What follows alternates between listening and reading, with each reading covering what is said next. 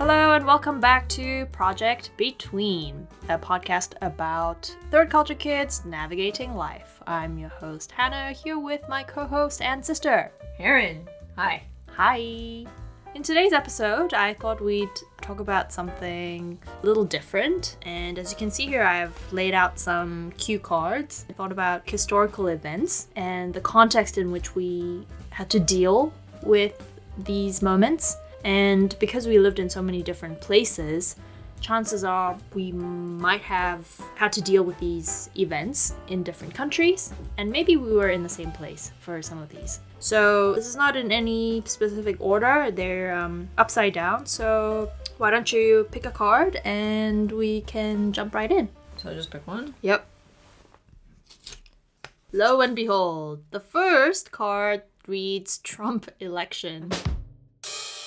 Um, so where were you when Trump got elected?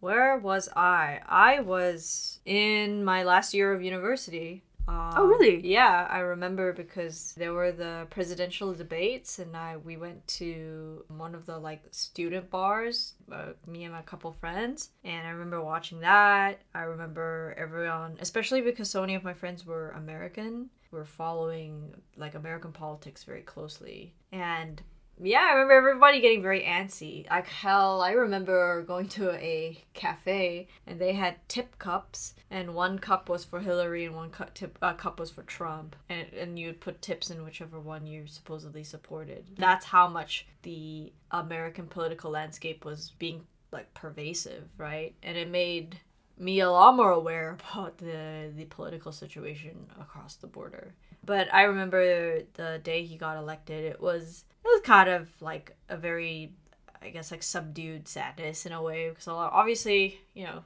university campus, those kids are not going for Trump. Right. And you were in Montreal, right? Mm-hmm. Uh huh. For me, I was in Seoul and I was following news on like various media outlets and seeing it on Twitter and Facebook. My general impression was that Hillary's was gonna win no matter what. Yeah, I mean that's the impression I got too, but I realized I really did live in a student bubble. Yeah, I lived in a bubble too, and I think it's because people that I called my friends from college, everyone around me were Hillary supporters. So I had this very skewed view of what was happening in America. And then, yeah, Trump was elected. I mean, obviously, Hillary won the popular vote, but Trump became president at the end of the day. So that was really surprising. I think all of my social media feeds were just filled with sighs. Okay, let's move right on and see which other uh, major historical events pop up. Should I choose one this time? Yeah, go for it. Oh, COVID 19. COVID nineteen, like when how are are we gonna talk about like when it started? Because I feel like that's that's pretty much like where our experiences are the most different. Because other than that, it was like becoming a homebody. When did it first break out? I think it was um, December of 2019. Yeah. And I just come back from a trip to Japan. Mhm. And something was happening in China. Mhm. It was not being talked about a lot, so people were kind of antsy. But yeah, and then 2020 happened. I think the first case broke out uh, sometime in January. Mhm. Yeah, our world has not been the same since. I was obviously in Korea, having to deal with it here in the way that Asia deals with pandemics. And yeah, I think Korea did a good job generally informing people of what's going on. Also, you know, the test, trace, and treat, the three T's that Korea became known for. So, for the most part, I didn't feel like I was in the dark, but obviously it's still ongoing, so we don't know how this will end. I mean, I heard from well, like a friend who was experiencing COVID in Korea say that like a lot of the quick reaction from Korea was thanks to um, MERS happening not that long ago. Right. So like there was already kind of a framework for it, which I think helped. Mm. Um, I mean, for me, on the other hand, it was like complete oblivion. I remember that that December of 2019, that was just like business as usual. Going to the new year, I saw starting a new job too, and weirdly enough, I was following this like Chinese artist on Instagram who was who shared a post about like, hey, there's an outbreak in China and no, like news news outlets aren't really covering it. And it was about Wuhan. Mm. And I'm thinking, this doesn't look good, but you know, it's always like sort of a distant problem until it stopped being a distant problem. Yeah, it became every it became everyone's problem. Yeah, and then late April, uh, late late February or early March, everything went into lockdown. And like I remember my company saying like this is probably like a 2 week thing and then like a year passed. Oh my god. Yeah. Yeah, and you experienced complete lockdown in a way that I never did because I lived in Seoul, but what was that like for you? I mean, it was intense. Like everything was closed, and I mean everything. You can't go to restaurants. They were only open for takeout. You could only go to grocery stores and um, like the drugstore. Mm-hmm. And in the beginning, even those places were not open, and like they were open for very short periods. They were open from like eleven a.m. to like six p.m. Like it was really difficult to get groceries on time because places weren't open.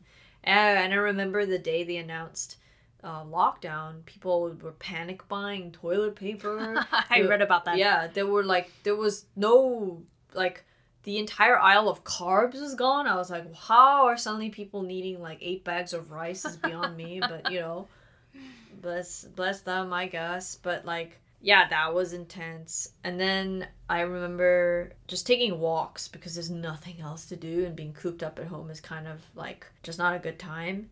And it felt really eerie because everything was closed. I had never seen the city so quiet and like ghostly the way it was. And um yeah, like I mean honestly for a while there was also very very little car traffic. It was an interesting period. It was like the it actually did feel a little bit apocalyptic. Mm-hmm. And like uh, everyone was so tense. It's like all anyone could talk about. It's all anything my friends could talk about. It's all anything my coworkers could talk about. And like at a certain point it's it's it's tiring. And especially when like a year passes, 2 years pass, you realize like yeah, people have needed to emotionally move on. But yeah, that was like the beginning of COVID. Moving right on. Uh, so why don't you take a pick? Rise of Psy Gang- Gangnam Style in 2012. I mean, I was in Korea then. Uh, it was the summer right after I uh, graduated from high school. Oh, right. And for me, it was very strange because I just left New York, and I remember there were classmates who were into K-pop, and they were made fun of. And yeah, and then you know I turn around, I come back to Korea, and all of a sudden, K-pop's a thing. And I think it all started with Psy and Gangnam Style. I remember seeing like an initial video of it. I forget who shared it to me. I don't know how I found out. But what like kind of struck me was uh, it showed up on Reddit. Whoa! Yeah. And that's I think that's what made me go, "Oh, huh, this is a bigger deal than I expected." Uh, you know, it's one thing to be that big in like the spheres of like, you know, Korean like kids and like just like general conversation in Korea. But it's another thing to see it on the front page of Reddit. What was the thread about? It's just like I think it was in like r/music or something like that. It was just like someone shared a video and it's like, "Oh, look at this funny music video by this um like art a Korean artist." Yeah, but that, that was really strange, and like how it swept across the globe. Yeah. and yeah like random people in random places started like copying um, the dance moves Yeah, I mean, I remember actually seeing a, a Facebook post of a friend who had traveled to Turkey, and she was watching some dolphin show, but the music they were playing was Gangnam Style in Turkey. even the dolphins were Yeah, Dancing like the beluga Style. whales had to like do their tricks to Gangnam Style. oh my god It's just like really surreal and bizarre, but and can you believe it that's 10 years ago yeah, that's nuts. yeah Yeah. you're next Kim Yuna gold gold medal Vancouver. I mean, this one's like I think a more emotional one to you than it is to me. no but um i really i wrote this down because yes i do love kim Yuna. she'll be my forever queen but also i remember watching this in new york in my dorm room I was gonna say I was in Korea at the time. Yeah, so I sort of missed out on the hype. Mm-hmm. I was in my dorm room. We didn't have a TV, so I somehow like found a channel on the internet where they were broadcasting it live, and it was yeah, a really emotional experience for me. And I still watch that video on YouTube from time to time and, And tear cry. up. Yeah. Yeah, um, I mean, I specifically remember being in school for that particular performance. So I think just based on time zone differences, her performance was during like class, and kids did not care. They were like, "We need to watch our queen." and I think I think in a way the teachers kind of realized that that they can't they can't try to police us, but we're gonna find a way to watch it. So a lot of kids like huddled around each other's laptops watching her performance on like you know you know, the same probably the same bootleg broadcast we can find. Yeah, I remember watching it, kind of like a, a terrible broadcast of it, and then watching it again later properly when it was uploaded. Uh huh. Like, do you remember maybe like it being shown on the news or would like how newspapers covered it and so on? I, it was on the news a lot, for sure. I mean, she got the gold medal, so it was like a big deal. Yeah, I mean, my, my scope of it was how much everyone else in my grade was excited to see her. And like everyone was kind of like, she's performing, and I think that's a difference though because um where I was, no one cared but me. yeah. Whereas you were here, so everyone was kind of rooting for her at the same time. everyone cared and for some reason like it, was like of course it had to air when we had to attend classes so it was really funny was trying to dodge dodge teachers telling us to like not watch it and just watching it anyways Uh, is it my turn? yeah Hmm. Ah, your first cell phone and your first smartphone. This is where our age difference kind of shows because my first cell phone was a brick. I think it was a Nokia. nice And indestructible may have been early 2000s or even before then. mm-hmm. And my the, the screen was black and white. Yeah. And you could play the snake game. yeah. But yeah, that thing was a brick. uh, my first cell phone was when i was seventh grade i think. And it was like this little like pebble sized phone that like you slide to open. And yeah i was in korea i remember. I had my first cell phone pretty late. All the other kids had cell phones i was the only one with like absolutely nothing. Finally got my little pebble phone. Very reluctantly too. I don't think mom wanted to, to get a phone for me. And it ran on like that so you i don't know if you had to experience too much of like like for minors in korea you can't have a full phone plan at least when i was a kid.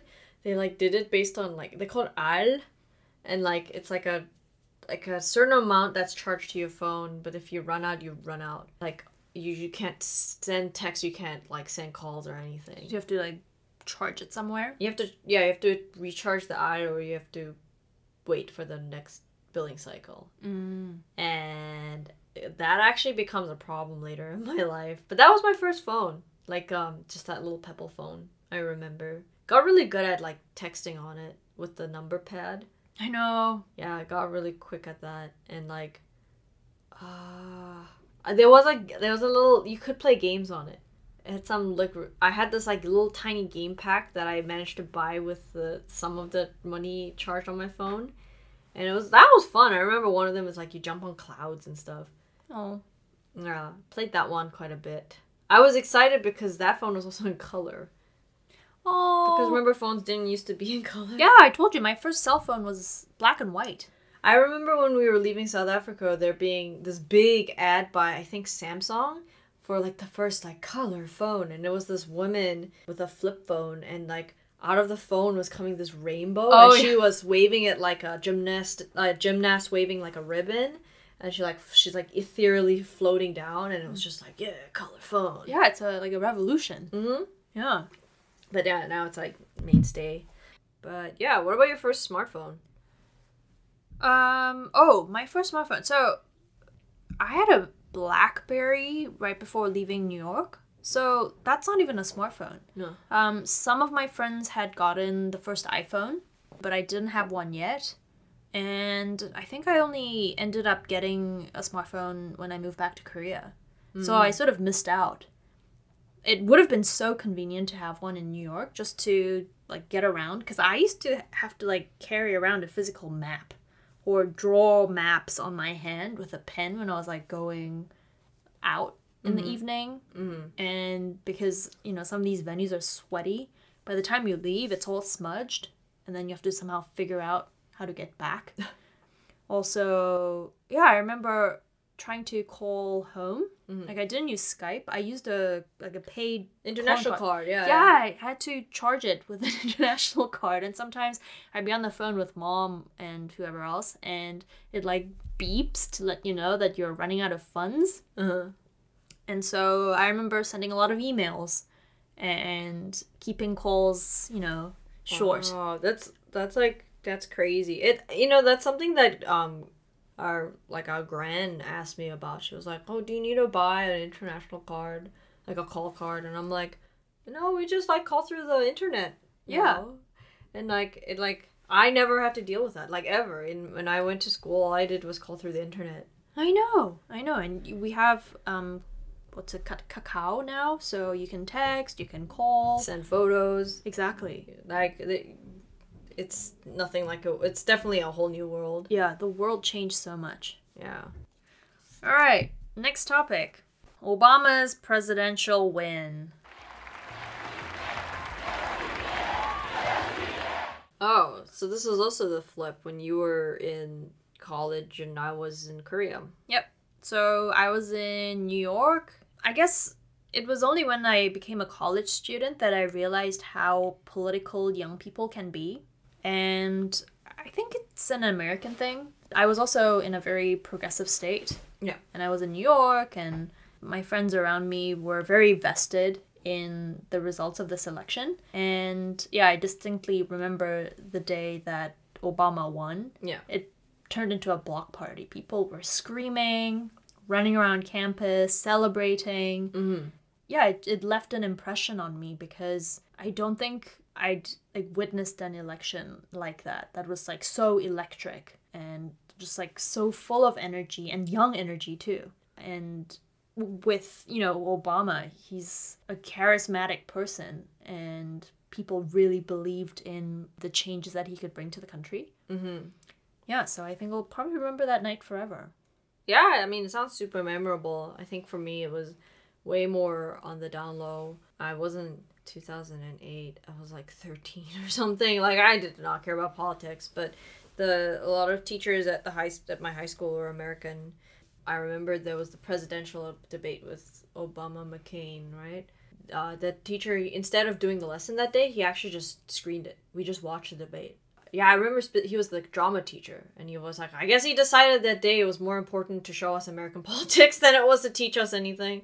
So um, I remember seeing the presidential debate, and then I remember later that he had won, but it had like no particular meaning to me because I, I didn't know anything about American politics. I was like, who's the president right now? It's like, oh, it's Bush, right? Like, I barely know anything about that. Yeah. I think I was just like too young to care. But um, yeah, President Obama is definitely the person that um, shaped my perception of American politics Yeah. when I was a young student. Yeah, I remember there being like a big thing about like how with like Trudeau, like there's like two good looking presidents or something.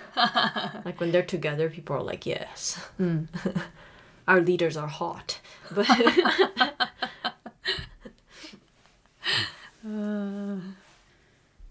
Should we talk about the very last card? sure. I think I know what it is. Oh, the 2002 World Cup, Mhm. which happened in Korea and Japan, if you remember. I think for this particular event, we were both in South Africa. Mhm.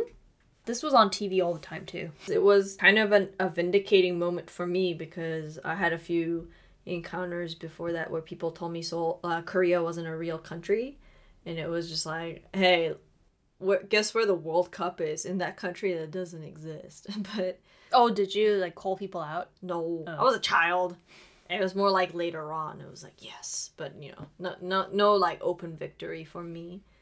But yeah, it was um, it was a cool one. But like also we were so departed from it. I know. I I'm kind of sad that we didn't get to be a part of it because Koreans that I've met here, for them, it's like a fever dream. yeah, they just were able to participate in something so much bigger than anything that they've experienced before, and it brought the country together.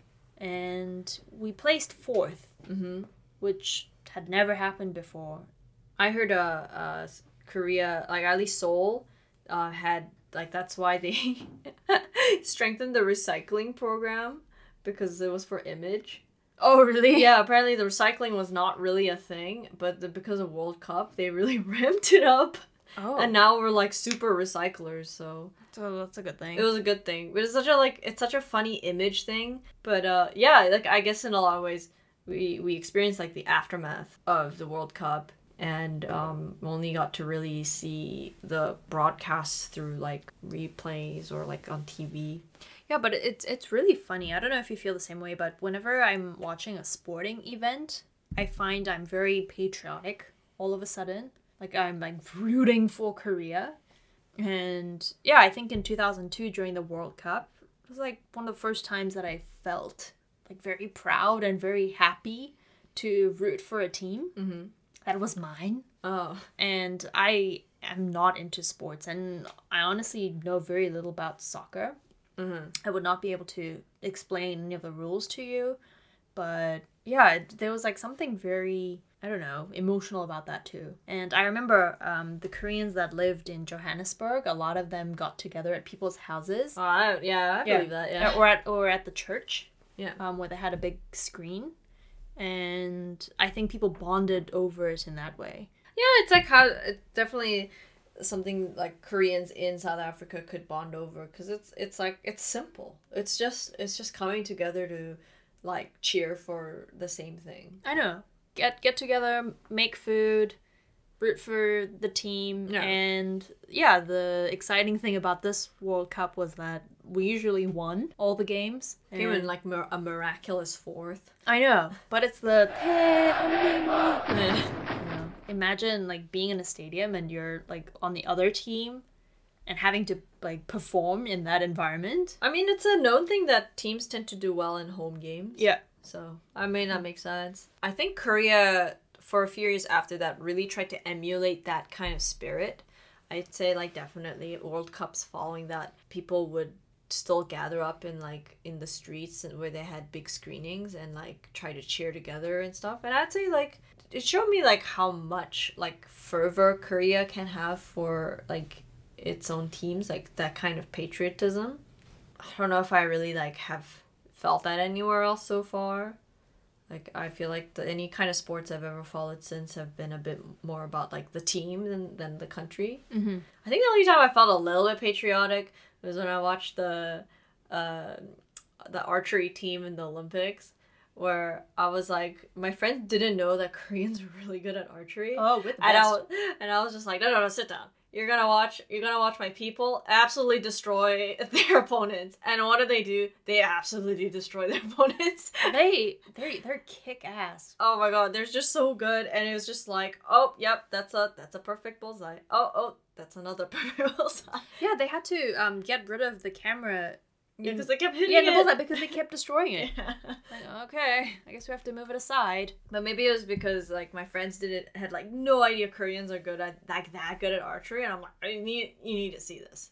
My people, we've been really good for a really long time. We're so good that the American team has hired a Korean coach. Yeah. Yeah. It feels kind of good. I think that was like one of the few times where I was like, no, no, no. I'm kind of proud.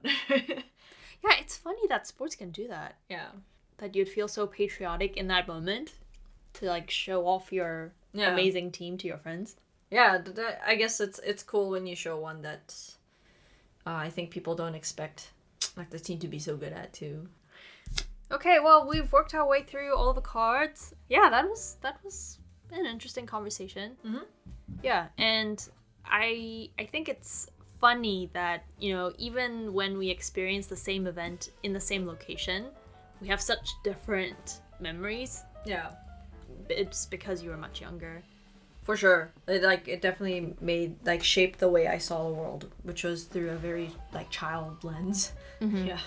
But yeah, I think moving forward, maybe like major events that we experienced together, like like COVID, for example, we we'll, we're both adults now. It'll like converge a bit. Yeah, it'll it'll converge, but I think because where we live is different, there will always be slight differences. So, so there's always something to talk about. Yeah, yeah, yeah.